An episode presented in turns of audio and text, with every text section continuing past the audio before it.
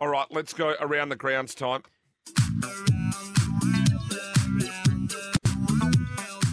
Rightio, I've got a few here, so bear with me. I've done the cards elsewhere. Good, mate. Go for it. Morfordville, race two, number three, Stadium of Light. On the bunny, should be winning.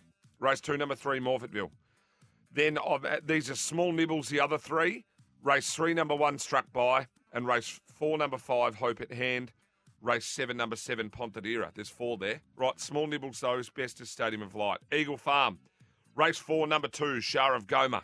And then race five, number two, Tip of the Spear.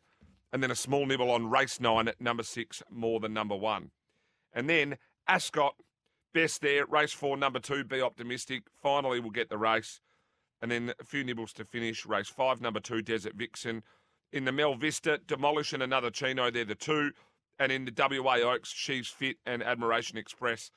Have your um your bets on on either of those four. If can't argue with any of those, um, right? Do you want to go best values lays, We can do that. or do you yeah. want to F one? You always like talking F one. No, like it's no one next cares weekend. out there, but Next weekend, Melbourne Grand Prix next weekend. yeah, mate. but Get that's when we pumped. can talk about it. get pumped. But You're talking about Oscar Piastri, wi- you know, winning in We should get him on the show. winning in Big fan of our show. is he? Yeah.